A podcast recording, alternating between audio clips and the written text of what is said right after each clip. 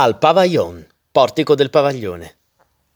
Sovente alle due di notte, rientrando nel mio alloggio a Bologna, attraverso questi lunghi portici, l'anima esaltata da quei begli occhi che avevo appena visto, passando davanti a quei palazzi di cui con le sue grandi ombre la luna disegnava le masse, mi succedeva di fermarmi, oppresso dalla felicità, per dirmi com'è bello.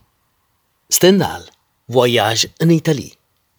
Il portico del Pavaglione è forse il più famoso e frequentato fra i portici della città. Si estende lungo via dell'Archiginnasio, a fianco della Basilica di San Petronio, ed è a tutt'oggi uno dei passaggi più eleganti e amati dai bolognesi.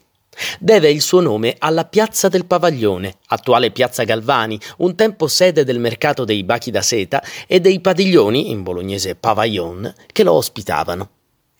Sotto il portico del pavaglione il negozio Zanichelli è già convegno dei letterati bolognesi.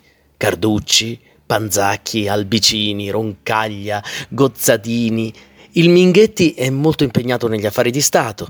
Ernesto Masi è giunto da poco a Bologna e Olindo Guerrini, noto solo agli amici, aspetta ancora un anno a svelarsi. Alfredo Testoni, Bologna che scompare.